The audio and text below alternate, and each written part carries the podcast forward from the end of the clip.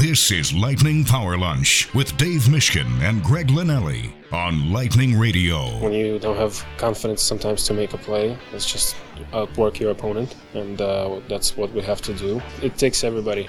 It takes little little things like uh, forecheck, back check, uh, block shots, shot on goal, and you know all those things. They, they bring the team up. You know everybody on the bench sees it when when the when the guys are working, and it just gives a confidence boost to go out and work, and uh, the guys will do that. I'm, I'm, I'm confident. Life, sports, whatever. Confidence is, is a big thing, and when things start to go wrong, you know, it can get in your head a little bit. It can be almost more of a, a mental thing than it is a physical thing. And when guys aren't thinking, you know, that we're going to have success, it usually doesn't lead to success. So that's something that I'm sure every player in this room has gone through at some point in, in, in their career. You're going to go through stretches like this. So one positive thing can kind of snowball it the other way. So that's what we're, we're looking for, but it's not just going to happen. I mean, you can't just talk about it, you got to execute it. We probably weren't playing our best hockey, and now it's probably caught up to us a little bit. But in saying that, as a result, it's happened the past two days, you know, changed what's been,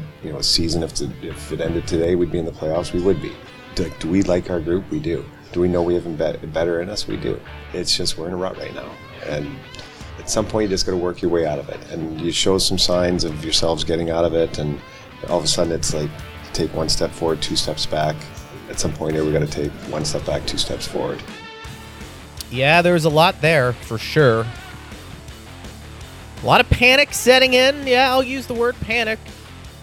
I told you about this. A lot of people like to eventually eventually be right even when they've been wrong for an extended period of time, when things start to go their way, you start to see them gloat a bit, even though it's with your own team that you're rooting for, which I always find a bit odd. We'll get into all of that. What does it mean? The Lightning have lost five in a row mm-hmm. and looking to break that streak tomorrow against the Flyers. Greg Linnelli with you along with the radio voice of the Lightning, Dave Mishkin, who's had a front row seat to all of these games. Steve Ersnick's our producer at Bolts Radio. Again, chime in. As you can imagine, partner, we've got a lot of uh, questions, comments concerning the team and where they are. And as we'd like to do, and I think it's because very similar in some ways to when the Lightning got off to a slow start at the beginning of the year if you remember, I felt like there was a little bit more noise when it came to the Lightning and their play just because it was the beginning of the year and the record probably stood out more because it wasn't during the middle of the season when, you know, maybe you start 1 and 3 or 1 and 4. This feels a little different for a lot of people because you're you're getting towards the end of the year. People are going to start talking about, well, you want to finish off the season on a strong note heading into the playoffs and uh, after the trade deadline, I feel like there's more attention to teams positioning wise, where they are, and the Lightning right now just aren't playing their best hockey. And I think it's fair to say, partner, this might be the worst stretch of hockey we've seen from the Lightning, certainly this year. This year, yes. And going back several years, I think the stat was released. It's their first five game stretch without a win since March of 2014. So essentially what nine years ago. So Jon Cooper is right. If the season ended today, they would be in the playoffs. So this is a little different than the start of the year in that they put themselves in a position to absorb a slump and still get in the playoffs. If you get into a big slump at the start of the year, you might put yourself behind the eight ball and not be able to catch up. So when we were talking about they hit their playoff pace in this 10 game segment and they hit their playoff pace in this 10 game segment and they actually bank some bonus points. This may be the segment where they're going to use some of those bonus points. I mean, to stay on playoff pace, they're at 79 points. They need to get 84 by game 70. So they have seven games to get five points to be basically on pace to assuredly make the playoffs. Now, do we believe that this slump is going to continue for the next seven games? They're only going to get five points. I guess we're going to find out. The reason that there is a lot of noise, and I understand the noise, is that the team does not look very good right now. And there is a concern that they will not be able to get out of this. that there is something fundamentally wrong with the team right now, and it's very difficult to get out of a slump once you get into it. And there's no guarantee that they will get out of it. But most teams do get out of a slump. like slumps don't last for six weeks usually. And it's going to be up to the Lightning to try and end it sooner rather than later. But the good news is that they have given themselves a cushion because at the end of the day, the point is get into the playoffs. And we've been consistent with that, Greg, whether they finish in first place, second place, third place, wild card. The Lightning just want to get in. And once they get in, they're going to have to play at a much higher level, certainly, than they're playing right now. Let me say this about Sunday's game. Given the fact that the Lightning were heading to Carolina lacking some confidence because they'd taken a ding and that they hadn't gotten rewarded in any of these games. Not that they necessarily deserved to be rewarded because they hadn't been playing very well. But when you're lacking confidence, you tend to play the game more hesitantly. The absolute worst opponent you could have if you're going to play a hesitant game is the Carolina Hurricanes. And we saw that played out on the ice in Raleigh yesterday. The Hurricanes play at a super up tempo pace. They jump on you. They that's their style. They have a ton of possession. They lead the league in fewest shots allowed, Greg, for the second year in a row. For the second year in a row, they're last in block shots. So what that tells you is we're not counting missed shots, but basically of the two thirds of the metric of shot attempts, which is what we use to determine possession, the Hurricanes are the very best in the league at suppressing shots on net, and they're not even allowing opponents to get shots that they're blocking relative to other teams. So, what that tells you is they dominate possession, or at the very least, they control possession. And then when they're on their game, they dominate possession. And you're going to get a team that's fragile coming in that's playing right into their hands. And nothing happened early in the game last night to turn the tide. So, if you're going to play the Carolina Hurricanes, you need to be playing at the same pace as them essentially you need to you need to put them on their heels Correct. not let them get going on their forecheck like they they were and and not only offensive zone forecheck neutral zone forecheck. Like their sticks and bodies were everywhere. They were on the lightning before the lightning had a chance to do anything. So i know i'm kind of going off on a little bit of a tangent here. Carolina has been the best team that the lightning have seen this year. Now it's a small sample size. It's two games, and I'm sure there have been other games the Hurricanes have played that they've been a little less impressive. And you want to pick other top teams, the Boston Bruins, the New Jersey Devils. Lightning haven't seen the Devils yet. There, there have been some very impressive performances clearly from those teams. But if you're asking me, the very best team the Lightning have seen this year, head to head, it's been the Carolina Hurricanes. The game in Tampa, they had what 55 shots and Vasilevskiy got that game to a shootout, which Carolina won. And it was in the other direction yesterday. It wasn't so much that the Hurricanes had 55 shots, but they held the Lightning to 14, including zero in the second period. So, what I'm saying is the opponent matters in this case based on what we saw yesterday. Their next opponent is the Philadelphia Flyers. And the Flyers are certainly capable of beating the Lightning. They just beat Detroit yesterday. But the Flyers are not the Hurricanes. Most teams are not the Hurricanes. So let's see if the Lightning can start rebuilding their game and rebuilding their confidence because I think the players are right. That's where it's going to start. Like we can talk about effort and execution. Like right now, they've kind of lost their swag. And for a team that plays kind of a when they're on their game, like an up tempo, really high level sort of game, when your execution is off, it can affect your confidence. And then when your confidence goes, the rest of your game can can really fall apart honestly. Like they aren't they aren't executing to make the sorts of plays they're used to making. Coop talked about that.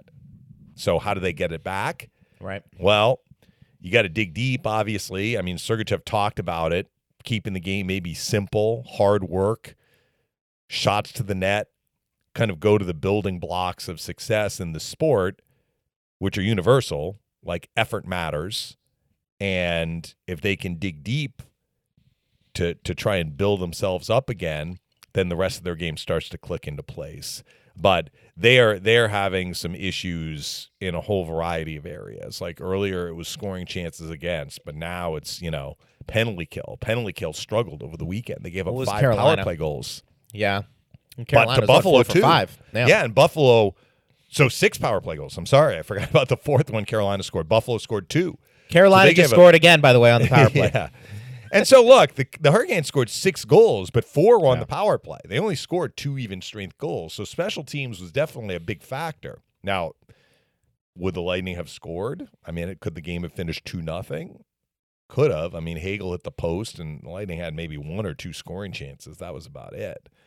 But like they're having some issues in a variety of areas, and so how do you how do you correct that? Well, you do it one step at a time. I think the schedule is working in their favor in that they have four games at home this week. I know it's a busy week. They're not going anywhere though. So they have the off day today because it's after a back to back. But I guarantee you, no matter what happens on Tuesday, they're going to have a dig deep work practice on Wednesday and they're going to have a dig deep work practice on Friday. Yeah. And hopefully that in in conjunction with good performances and good results against some of the teams they have coming in will help them get this thing back on track. It it is incredible watching a team who's been very successful over the last few years, for the most part, do the right things, struggle all of a sudden just to just do the simple things, and I think it just it speaks to uh, how sports fluctuate sometimes with momentum and and how well you're playing. I also think this is a case where it's a confidence issue, because I think when you're not confident, this can happen. Are, Yeah. are there some structural things? Sure. I mean, look, uh, Jon Cooper and his staff, they're going to look at the film and they're going to dissect what aren't we doing strategically that is allowing us to be in these prone positions, so to speak, and the other team is taking advantage of them. They will do that. I think it's just pretty clear, too, that the Lightning aren't a confident group. Their best players right now aren't confident for the most part, and I think that has a trickle down effect. And what's interesting is factor in the Lightning are coming off a pretty good stretch here of teams, Dave, that are fighting for playoff positions. Mm-hmm. And you know whether you agree with that or not, I think it's part of this mess the Lightning have gotten into. It Is that- started them. It started them on the spiral. I mean, Carolina's not in that boat, but Carolina's playing like They're playing top contender. Yeah, they're playing lights out. Well, they're they're a team, Dave, where they're so consistent. It it really doesn't matter where you're playing them on the schedule. They're probably going to be a really good team night in and night out. Mhm. And if you're if you're a team who's a little vulnerable, which Tampa Bay is, I mean, you I don't want to say you could see that result coming, but you could see uh, Carolina feeling pretty comfortable against the Lightning last night going into that game, just because the Lightning are struggling big time, and Carolina, we talk so much about how deep they are and how well coached they are, and they're just clicking. That would have been a tough matchup for Tampa Bay, I think, regardless. And the fact They that they a- weren't playing well. They had a tough time with Carolina the first time they met, which Yeah. again was earlier in the year when the Lightning were maybe still trying to figure some things out. I am I'm still a little mystified that Carolina hasn't gone deeper in the playoffs. And of course, one year they ran into the Lightning. The Lightning D'd them up really well. Bad goal from Nedeljkovic. Petr Mrazek, whether it was him or whether it was the team that game four at Amalie Arena, the the Canes had scored four goals on Vasilevskiy. It was the one game that they they got through to Vasilevskiy and scored some goal in the series, and then they gave that two goal lead right up again. So I mean, they they made some plays that are not going to help you win in the playoffs. And then last year they couldn't win a road game in the playoffs. Yeah. But a team like you're right, they're so consistent. Like how is it that they couldn't win a road game in the playoffs? Even the series they won against the Bruins, they lost the three games in Boston. Sure. Their penalty kill last year in the regular season was at 88%. That's better than the top penalty kill team this year. Their penalty kill isn't even as good as it was last year in the regular season. And in the playoffs, their penalty kill was 74% against the Bruins and Rangers. Two teams with really good power plays. But I guess I'm a little surprised that it hasn't come together for them. Understanding they lost to the Lightning one year, and the Lightning were a Stanley Cup championship team that year. But I wonder if this is their year. I mean, I understand the Lightning are are struggling right now, but Carolina is really impressive. And it, no, it seems like no matter who they bring in, how many times do we say this about certain teams? Like Brent Burns has had some really like wildly should I say inconsistent years in San Jose where he's scoring a lot, but you know, he's Yeah. like minus 18 or whatever. Like he is slotted in beautifully for them. Beautifully. He's producing points. He's a plus player. How about Shayne Gostisbehere, who had had a pretty good offensive year in Arizona? I mean, was he got 12 goals now, two with Carolina. So he scored 10 goals with Arizona Sure. before he was traded, and he had been injured. So it wasn't even 10 goals over the full 50 some odd games before the trade. He looked fantastic with Yeah. Carolina. So they're just a team, they bring in different people and they just slot right in. Like Brind'Amour It's a good coach. is a fantastic a coach. great- yeah, he really, really- is. Yeah. And so let's see if this is the year that they go deeper. But I'm kind of circling back to the fact that this was probably the worst opponent the Lightning could have had based on where they were Absolutely. going into that game last No night. doubt. So tomorrow they get a different opponent. And let's see if they can start kind of building this thing back up we again. we want to see the Lightning at their best, I think, too, when they're taking on Carolina. Now, look, Carolina Yeah. could because how they play, Dave. Maybe they don't allow teams to to play their best. That's fair. yeah. That's a fair point. I mean, Carolina comes in waves. The the question always with Carolina, do you feel pretty good about their tandem in net?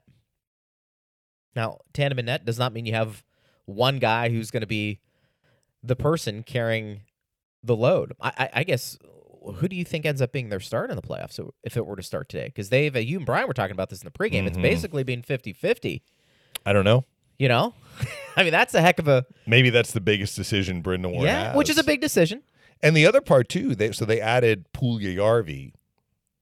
So look, they added Gostisbehere, and basically he's taken the spot of Calvin de Haan, who's an older guy, and Gostisbehere can go on power play two for them. Obviously, he's been very effective. Like that really makes sense, but he's playing in their bottom defense pair. On the left side, they have Slavin and Skjei, and they aren't going anywhere. Basically, Gostisbehere is where Cole was last year for Carolina where are they going to put Puljujarvi? And I asked Mike Maniscalco, their broadcaster, that very question yesterday. He said they're probably going to start him on the fourth line. I'm like, who comes out? He's like, probably Noesen. Like, Stefan Noesen's having a great year. He's been really effective on their fourth line, and he plays on their top power play unit. How many fourth line guys play in the top power play unit? I mean, Corey Perry plays on the second power play Yeah. unit for the Lightning.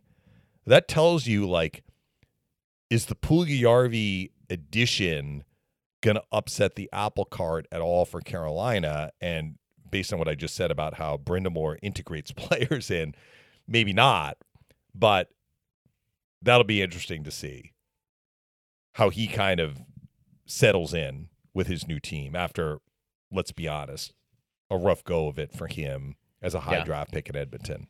Well, he comes to Carolina. The, the team, in terms of their expectations, are high, but I, I don't know what his expectations are going to be when it comes to Carolina. So maybe the, the expectations that are lessened for him start on the fourth line and see how it goes. I think that may be best for him, and uh, we'll see how Carolina evolves. But I, you know, there, there's a lot of talk at who who's the best team in the league, and I think there are a handful of teams that can lay claim to that. Yeah, Carolina feels pretty confident about where they are. And I, I think we saw that over the weekend at Bolts Radio. If you want to get involved in the conversation, you can. Partner, there was also something we, we need to talk about, which of course we didn't get a chance to on our show because it happened on Saturdays. The fact that the Lightning's first line was benched. Yeah. The, the whole third period. And we should And- get to the Hedman injury too, Yes. which we'll is also a big takeaway from Sunday. But go for ahead. Sure. Now, Brian Engblom came out and basically said he thought that was a brilliant coaching move, didn't he? You guys were we on the pregame. You guys were breaking it all down, and I was I was really interested and intrigued that he had said that because it wasn't for a shift, as he was trying to explain. It was for the whole mm-hmm. period. I- don't know if it had the effect that Jon Cooper wanted the following game against Carolina, but you know, there there was a situation where you want you want to grab your team's attention. That's certainly one way to do it, isn't it? Well, I think it did have the effect in the third period. I mean, that was probably the Lightning's best period during this whole stretch. I know they won a game in Detroit, but I'm not sure they played particularly well in any of those three periods other than Vasilevskiy. And they ran the three lines, sitting Stamkos, Kucherov, and Point. And they really dictated play. Now, Sabres had a 5 1 lead. Lightning chipped away, became 5 3. They had chances to get even closer. Comrie made some saves and some scoring chances. So, yes, maybe the Sabres were sitting back a little bit. We have to acknowledge that. But the Lightning can't control that. The, the point is that they took the game to Carolina. Sorry, they took the game to Buffalo in the third period on Saturday. And I think that was related to the move Cooper made. It did not carry over into the next game. And I think there are reasons for that, starting with the fact that Carolina jumped out to an early lead and the way they're playing right now. At the risk of repeating myself, I think that this was going to be a tough one for the Lightning, even if they came in feeling confident.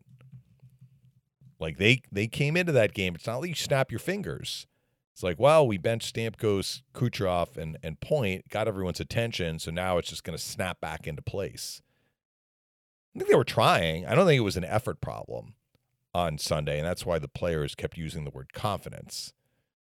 They're hesitant in their game, and and that became more and more pronounced as they fell behind. It was like negative reinforcement. But in the moment, in the third period on Saturday, I do think it had a positive effect. Yeah, I I, mean I I would agree with that for sure. I, I think when you take a look at what Jon Cooper was trying to do, and I know Chief was discussing this. I mean they they weren't playing well defensively. What was their their plus minus? You know, heading into that that third period when he decided to pull the trigger. I mean, it wasn't pretty, and you know maybe the Lightning were late getting back defensively on the back check, especially Mm-hmm. in that game, and and Jon Cooper signaled um, singled out those guys for sure. What's curious is you know you have your captain involved in something like that. I don't think let's put it this way: Jon Cooper makes a move if he doesn't think those guys can handle something like that. But it is interesting when you take a look at all three how they're going to respond because you know Stamkos and Point those guys usually put your head down, work hard, and you don't see at times maybe taking a playoff here and there. You know, he's done that to Kucherov before we've benched him. And, um, you know, I think Co- Kuch is a little bit more highs and lows throughout a game. You know, when things are going really well for him, you can tell. When things aren't, you can tell. And Mhm. uh, I think to lump all three of those guys in maybe just sends a, a more powerful message. What's interesting is that Kucherov was on a long point streak. Yeah.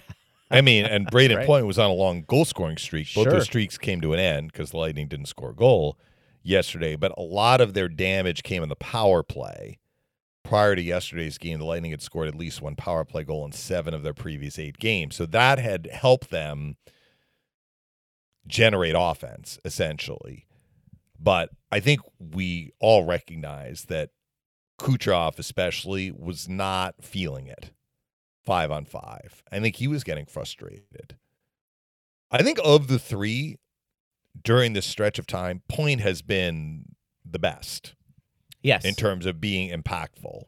And he was arguably the best player on the ice in the first period of Saturday's game in Buffalo. He had a goal, he had, I think, six shots on net. He was buzzing all over the place. he was. But Coop made the decision to sit all three of them, and Point was on the ice for that Jack Quinn goal that came with whatever it was, 13 seconds left in the second period. So, look, they're big boys. I don't think it affected how they played on Sunday in that you know, they didn't they didn't play like three players who had their feelings hurt. I think that they played like three players who were trying hard, but they ran into a team that is just operating at a different level than they are right now. That is true. And again, I think all of this goes out the door starting tomorrow against the Flyers. Although I don't know if any of this, if the opponent matters one one way or the other. Well, I think it matters You think it does? that I, I think it matters that it's not Carolina.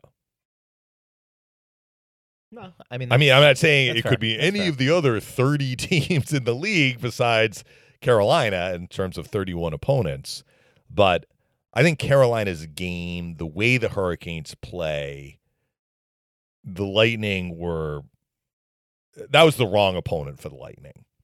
I would agree with that. I, I think Yeah, I think most other teams, it's not going to be easy, but it's not going to be Carolina. So the Flyers are not going to pressure the Lightning like Carolina pressured the Lightning. And when I say pressure, like a team can choose to pressure, but few teams do it as well as Carolina consistently. That That's kind of what I'm saying. Yeah, that's So- I agree. Look, did the Lightning play as poorly in the Buffalo game as they did in the Carolina game? Or, you know, was the game as lopsided? Maybe I should put it that way. No, absolutely not. They had a bad second period. No shots, right? Well, right. No, I'm talking about in the Buffalo game, Buffalo, though. right, right. In the Buffalo game, they gave up three goals in the second. Yeah. And and they didn't have a great second period, but at no point in that game were they getting dominated like they were on Sunday against Carolina. No, And well, as I said, they had a good third period. your so- point, Buffalo's not Carolina.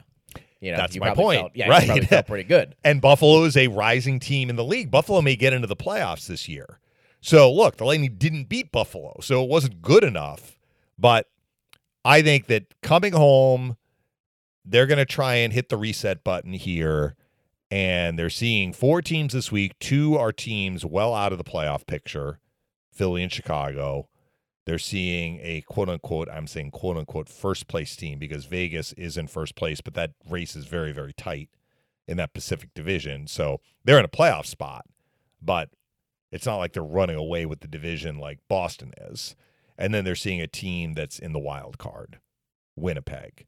The West is a little different though because we are seeing separation between wild card two and the ninth seed, Right. which is Nashville. So it's going to be it may be a little bit of a different vibe. Winnipeg has struggled. I mean, Winnipeg is is kind of mired in a little bit of a slump too. They had a win against Edmonton on Saturday, seven five with an empty netter. so they scored a lot. They also gave up a lot, and they had been hammered the night before in Edmonton. So Winnipeg's game is a little wobbly. They're not going to see each other until Sunday. So I mean that that could be an eternity, right? Today's Monday. So in the NHL world, you know, things can go off the rails quickly and get back on the rails just as quickly, like Stamkos said. So we'll see if the Lightning's game is better than where it is now when they see the Jets on Sunday. But in the immediate future, they have Philly Tuesday and Vegas Thursday. And we'll see if they start playing a little bit better. This question comes from John. He said, "Guys, update on Victor Hedman. What happened in the game?" Well, he was holding his lower back, so it must have been he didn't land on his back. He kind of landed on his his knee, but he didn't land hard on his knee. So maybe he just got torqued when Svechnikov checked him. He was a little off balance. Now he did come back though, right in the third. Didn't play, right? But he was on. it the was in the second Or the second period. period. I think it was the second period. So the the locker room is across the ice from the bench. So for a player to go off the ice or back for the player to go onto the bench or off the bench to the locker room, you actually have to skate across the ice. So Brian, who did the game with me, like you mentioned, we noticed had been coming back onto the ice from the locker room to the bench, but then he didn't play a shift and then he left again. That was in the second period. Gotcha. So maybe he he thought he would give it a go and decided not to, or the team encouraged him not to. The game was four nothing, I think, at that point. So we'll see. Back issues, if it was a back issue, like those can be tricky. I mean, we were talking a lot about Mario Lemieux.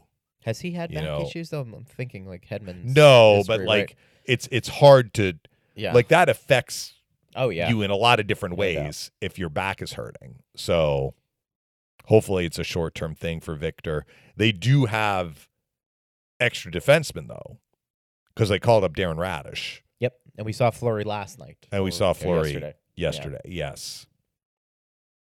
And Cernak is is he didn't play over the weekend, but he was basically like game time decision. So, you know, he's not presumably going to be out long term. So we'll see No. what the lineup looks like on Tuesday against the Flyers. Al said, "Is there a practice today?" No, always No a day off after a back to back. He also said, "Is the current situation starting to affect the goalies? Neither one has looked that sharp." Look, I don't want to go out of my way to defend Vasilevskiy, but boy, teams are really picking corners on him. The Carolina did. Yeah, I mean, of the first four goals, one was on him because he played the puck errantly. And again, that might have been Carolina's forechecking pressure. Vasilevskiy tried to pass it to the right D, might have been Perbix. It was too far in front of him. And Kotkaniemi stole it, and it was a tic tac toe play, and, and they scored. That one was on Vasi for the way he played the puck, and it led to a turnover. But the other three goals that Carolina scored in the first two periods were right in the top of the net. I mean, perfect shots. yeah, The Svechnikov goal was off the inner bar. The Teravainen goal was a cross ice pass, but he also put it up. And the Gostisbehere goal was was a seeing eye shot through a screen right into the top of the net. The ones in the third period, all right, it was kind of game over at that point. But I don't It's- know. I think I think Vasi much. you yeah. I think Vasi has been left hung out to dry a little bit. And I'm trying to remember some of the other games, like the Pittsburgh game we talked about, the breakaways that he saw. Well, look, And so it's maybe a little bit on him, but also like you're asking him to do way, way too much. And he did make a number of phenomenal saves yesterday, too. well, even the saves he made against Pittsburgh. I mean, the, the Petry, right, the, the first shot of the game. There was a pad save. He stopped, I think, Rust on a breakaway. The thing about it is too. I, I know you remember, but I mean, it wasn't that long ago that Vasi had one of his better games of the season against Detroit. Yeah. But that was a game where Detroit really was peppering Tampa Bay. I mean, so had Vasi not been incredibly efficient in that game, people might have been lumping that performance into what we've seen here. I think unfairly. I think it's been a combination of the opponent finishing shots with, I'll call it ridiculous accuracy. like they have scored the the opposition has scored some goals with really really well placed shots. They're going to beat most goalies who go down in the butterfly into the top of the net. That's been one. Two, there have been some deflection goals that have been very very tough to stop. I'm thinking about that Eric Staal goal that Yeah. the Panthers scored. Two. Three, he's facing odd man rushes and breakaways. So the Lundell goal against Florida. Remember, he stole it and walked in front and had an alone chance. Four, the opposition is getting prime scoring looks right in the middle of the ice. And I'm thinking of the Luostarinen goal when there was a play in front and the Lightning just served it right up the middle, right to Luostarinen, and he's he's right at the hash marks and he drills it in. I mean, those are really high danger chances. Yes, Vasi has shown that he can stop those, but the Lightning are giving up a lot of those right now. And then the last part is that, yeah, there's been the odd goal maybe where normally stops it and he's not right now. But I think those are of of the or those four or five, I lost track. The last one is probably the least noticeable. Like I'm noticing the opposition either getting prime chances that they're finishing, they're picking their spots on longer range shots, or they're getting deflections that are really tough Yeah. for goalies to stop. Right. I would uh, I would agree with all of that. And the true that was true for Elliott too. Like think about that Skinner goal to make it five one. Lightning had the puck on the penalty kill. Yeah. And they served it right up the middle of the ice, and Skinner steps into that and blasts it in. Top shelf. This one comes from Dave. He says, "Guys, what lineup changes reasonably could Tampa Bay make to get out of this funk?" Well, I'm not sure the changes in the lineup are going to do it as much as a collective effort for the players who are in the lineup. But right now they have 23, right? So they have three scratches. Cernak was, we'll call it an injured scratch. And then they sat a defenseman, another defenseman, and they sat a forward over the weekend. If Hedman's unable to go, he'll be one of the scratches. So you're kind of limited in in who you can insert, basically. But so far we've seen Bellemare and Maroon sit as Eyssimont got into both games. And it's hard to kind of assess him because, I mean, especially in the Carolina game, the Lightning hardly had the puck. I know, But I think he's trying, like he's trying to bring some energy and yeah. trying to get on the forecheck. And Jeannot certainly had an impact in the game on Saturday with his fight. He had a nice assist too to Killorn in the shorthanded goal. You think we see Hagel back to the first line? You know, Cooper was kind of- was really mixing up the lines, trying to find something yesterday. But I think it ended with Hagel back with Kucherov and Point. I Certainly like that line. I like that line together, and I think Stamkos and Killorn and Cirelli. I think they bring certain elements to one another that allows them to keep their game consistent. With Hagel, I think mm-hmm. on that first line, complementing Point speed and Kucherov's playmaking, I've always liked it. And I know Stamkos uh, being able to win puck battles, playing with Cirelli and Killorn, but also being a, a really good option offensively for that line. I don't know. I mean, obviously they can play up and down the lineup, and we've seen Stamkos have great success with Point and Kucherov. But I'm wondering if if that look is given a longer leash over the next few games, just to kind of see what you have. At least these last several weeks, going back before they were slumping, when the Lightning saw an opponent that had a clear cut top offensive line, I think more often than not we saw Hagel playing with Cirelli and Killorn. Like when MacKinnon came in with Colorado. The Flyers don't really have a clear cut dominant. I mean, they have a, a top line. I'm not saying they don't. Every team has a top line, but they don't have the sorts of game breakers that other opponents have. Like, and again, we're we're extending this out to the end of the week. But for example, when Kyle Connor comes in with Winnipeg, he's a winger. Yeah. But I, I could see potentially the Lightning putting Cirelli, Korn, and Hagel out against the line that Connor is on because he's such a weapon Sure. offensively. Maybe not. But I think the fact that, you know, Hagel finished the game on Sunday with with Point and Cooch, they may go back to that. I agree with you. Or keep that, I guess, for tomorrow's game.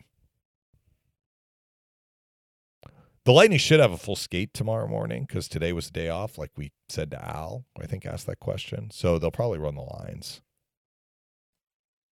Yeah, and I think wherever they put Hagel or Stamkos, for the most part, they're going to be pretty productive. I I like Hagel on that first line, but Mhm. I, I also understand why you would have him. I don't want to say more in a checking situation against the other team's top line, but that's certainly something that he, I think, can excel in, particularly when the stakes are at their highest because of the speed. The speed makes you uncomfortable, and I don't. Uh, I've made this point before, partner, about Stamkos. I just I don't know if you want Stamkos being on a line that's having to defend all the time, just because you know what he can bring offensively to the team. So where would you have Stamkos then? So I'd probably put keep him on the first line with Point um, and Kucherov. Understanding, I, I probably think Hagel's a better fit there. But if if your thinking is that Hagel is really valuable with Cirelli and Killorn in that checking type role against the other team's top line, I think Hagel is better suited for that than Stammer. If that makes sense. Mm-hmm. So that's probably what I would I would do. But then again, you know, Jon Cooper has a lot of options, I think, when it comes to that situation. And we're still a few games away from having to really discuss that moving forward.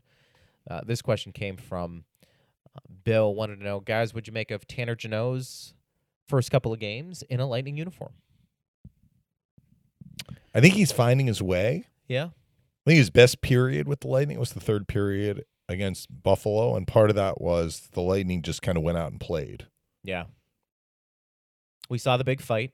We saw the big fight. Yeah, I mean that was certainly an impactful moment, but it's normal to have, and I'm going to use this word again, Greg, hesitancy. It's normal to have hesitancy in your game when you're going to a new team and trying to absorb and commit to muscle memory a new system. Yeah. I think Jeannot is going to get there, and when he does, he's going to look more regularly like the guy that we saw in the third period against the Sabres, playing in a straight line, finishing his checks. So Yeah. and this is not something new. Like both for the players that come into the deadline and how the Lightning are playing right after the deadline or just before the deadline, maybe. You can go back and remember what has happened around around, I should say, the deadline for the Lightning. Remember David Savard's first game with the Lightning in Nashville? They got blown out. What was it, seven two? Right. And I will tell you that Goodrow and Coleman, more so Coleman than Goodrow, but both of them didn't exactly slot in immediately when they arrived at the deadline in It's a good point. 2020. Yeah, it's a good point. And talked about uh, Paul more so than Hagel last year. Paul scored in his first game, which was actually in Carolina, a loss the Lightning had. It was Hagel's first game, too. But it took Hagel a little while. And the other thing I'll say, just to kind of put things in perspective for for Lightning fans, look, if they play like this in the playoffs, they're not going to go very far. So I mean, I'm not trying to, I'm not trying to pull the wool over anyone's eyes or not be fair and honest. Look, they are not playing well right now, and they're going to need to figure that out. But we have seen this before. The Lightning had that incredible run in the 1920 regular season when they went 23 2 and 1 Yeah. over a 26 game span. But coming out of that, they went 3 6 and 1, and then we paused the season. They had a middling homestand. I think it was a five game homestand. During that homestand, they lost to Chicago, a team that was, I mean, the, the Hawks got to the bubble based on they expanded the number of teams that could get in, but the Hawks were not going to make the playoffs that year. They lost to the Hawks at home, blowing a third period lead. They had some other disappointing defeats during that 3 6 and 1 span. Remember their final game before the season pause was in Toronto. It looked like the Leafs and Lightning were going to meet in the first round that year. And they didn't play very well. And they lost. And then they came home to play Philly. Lightning are playing Philly tomorrow. And then we pause the season. So the Lightning are not going to get a four month pause this time around. But clearly they pulled it together, right? they went three, six, and one, and that did not affect them once they got into the playoffs in the bubble and they played great hockey and they won the Stanley Cup. So just because it's happening now doesn't necessarily mean it's going to happen in the playoffs. And for the fans who are saying, well, what if they blow their position? They don't even make the playoffs. Well, look, if they don't win another game the rest of the way, they will have a hard time making the playoffs with 79 points. But I'm going to give them the benefit of the doubt that they're going to get enough points to get into the playoffs. As I mentioned, if you look at their playoff pace, they're they're in very good shape still to get into the playoffs. The other thing I'll say is this. If you are going to have a slump like this, and I think Stamkos might have mentioned this as well, so I'm kind of stealing it from him. Better that it happens now than a month from now. I mean, I you would- don't want to be playing 100%. this way like with a week to go in the regular season. They do have time to figure things out. They have 19 games left in the regular season, which should be enough time for them to get their game in order. They're going to see a mix of teams. They're going to see some non playoff teams. They're going to see some teams that are battling it out right. to make the playoffs, and they're going to see some teams that are well ensconced in playoff position. They don't see a lot of teams in the West. In fact, they finish out with the West, I believe, this week. Vegas, Chicago, Winnipeg are their last three games against the West. So they're going to be seeing teams in the East the rest of the way. But, you know, they do see Boston, right? They see Carolina. They see Toronto. They have three games left against the Devils. These are all playoff teams. But you know what? They're also seeing the Islanders, who are in like wild card contention. They are going to see Detroit another game. And At the same time, they see Montreal twice, a team that's going to miss the playoffs. So they're going to see a variety of different teams, and and you know, let's see how they do against the teams that we would probably come into that game saying this is a game the Lightning need to have, and then we're going to go into other games and say the Lightning need to be ready for a team battling for its playoff life, and then we're going to go into other games saying this is a team the Lightning might see in the playoffs. Let's see how they measure up when they play Carolina again. and They play Boston.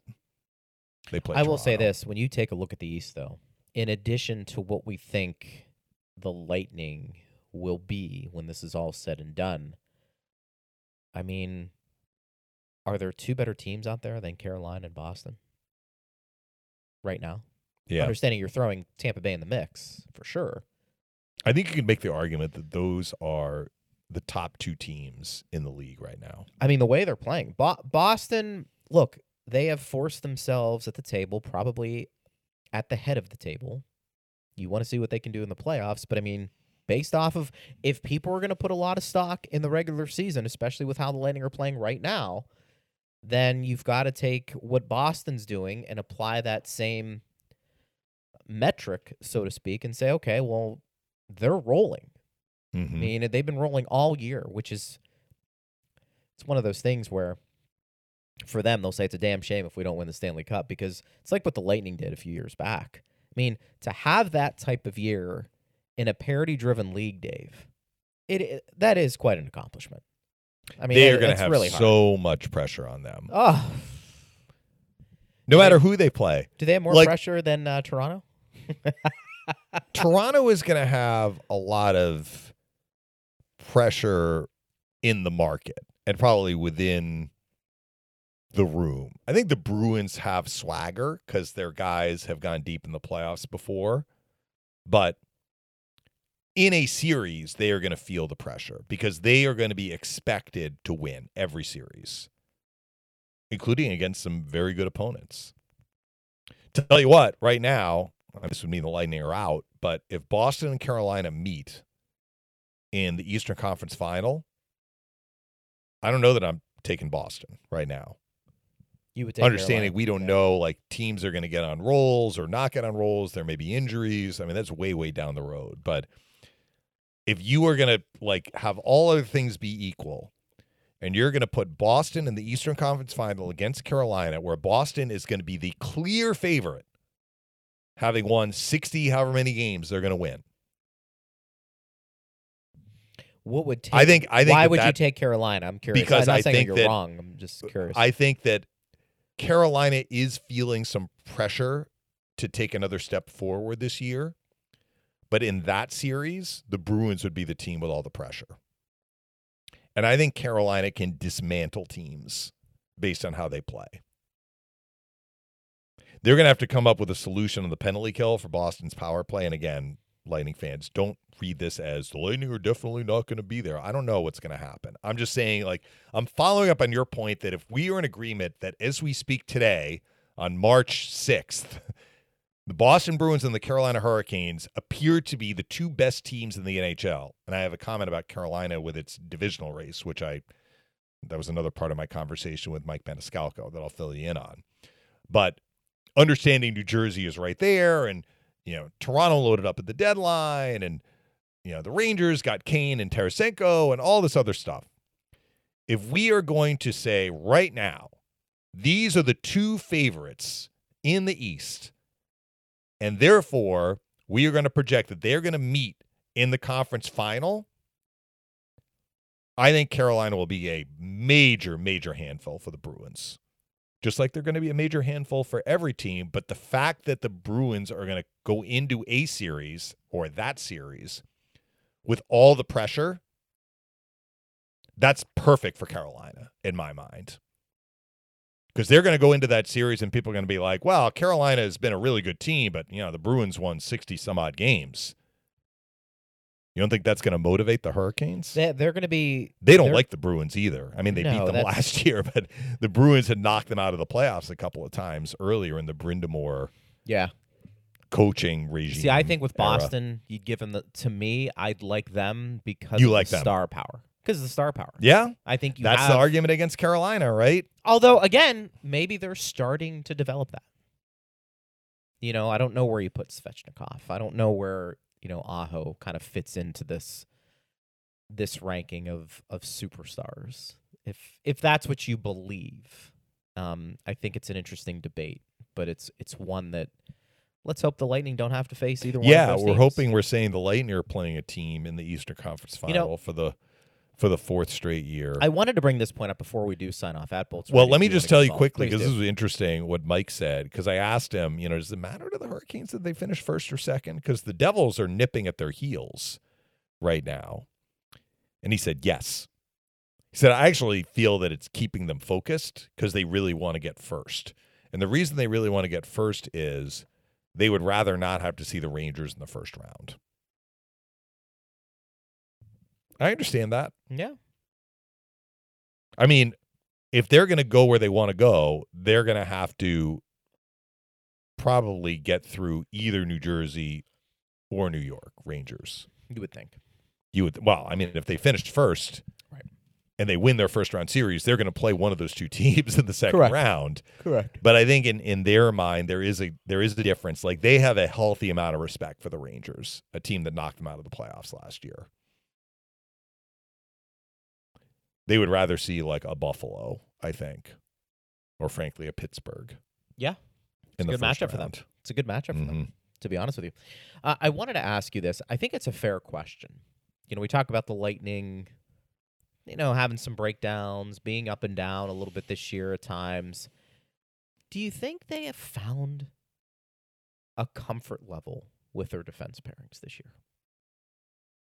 I think certain guys have played well with one another at times. But Dave, we're how many games into the season? Do they have somebody to play with Victor Hedman? Not it's a fair consistent. question. Not like Jan Rutta played with them. It's a fair question. yeah. And I feel like we've seen the defense pairings get jumbled a little bit, maybe out of necessity, maybe just having everybody play with one another. Maybe it's both. I don't know. But we're now how many games into the season, and we're still trying to ask the question who's Victor Hedman going to play with? I mean, we've seen Cernak. And what's the shutdown pair? For a while, know. for a good portion of the season, it was Cernak and Cole, but And that has not been. And they've had some breakdowns a little bit. I mean, Yeah. I, I don't know how much it's on them when they're on the ice, but we have seen them together on the ice when goals have been scored a little more frequently than we did before. Uh, it's not to take anything away from those players. I think it's just kind of where everybody is at this point. But do they they have their sixth defenseman, Dave? But do they have the pairings down? I'm not sure that they do yet. But again, they have 19 games here Yes, they have 19 games and to it a could little click. bit to to figure it out a little bit more. I mean, they didn't add anyone at the deadline other than the call up of Darren. But that is Raddysh unusual. on defense. I'm talking. That about. is unusual, and I feel like it isn't being talked about enough mainstream.